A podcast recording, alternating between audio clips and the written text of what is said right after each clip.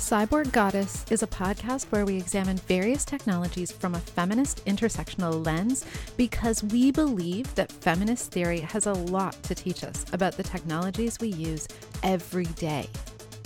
It's gone too far is another one I've heard, right? Feminism's gone too far, it's dangerous. Have we gone too far? Like, no, it's not. It's not too far, listeners. we say no.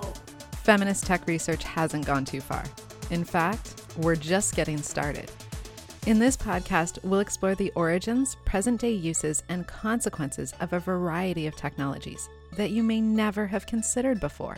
And interestingly, what many people might not realize about the history of dating apps is that apps as we know them today were actually first developed by and catered to queer men. okay.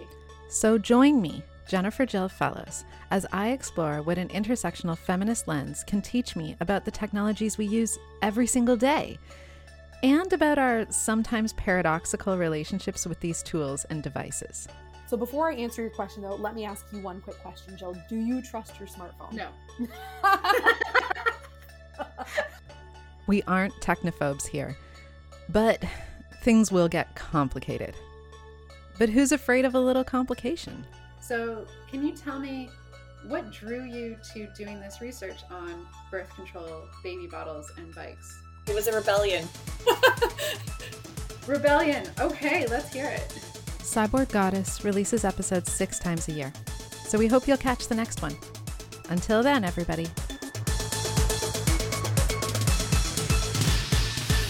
Bye.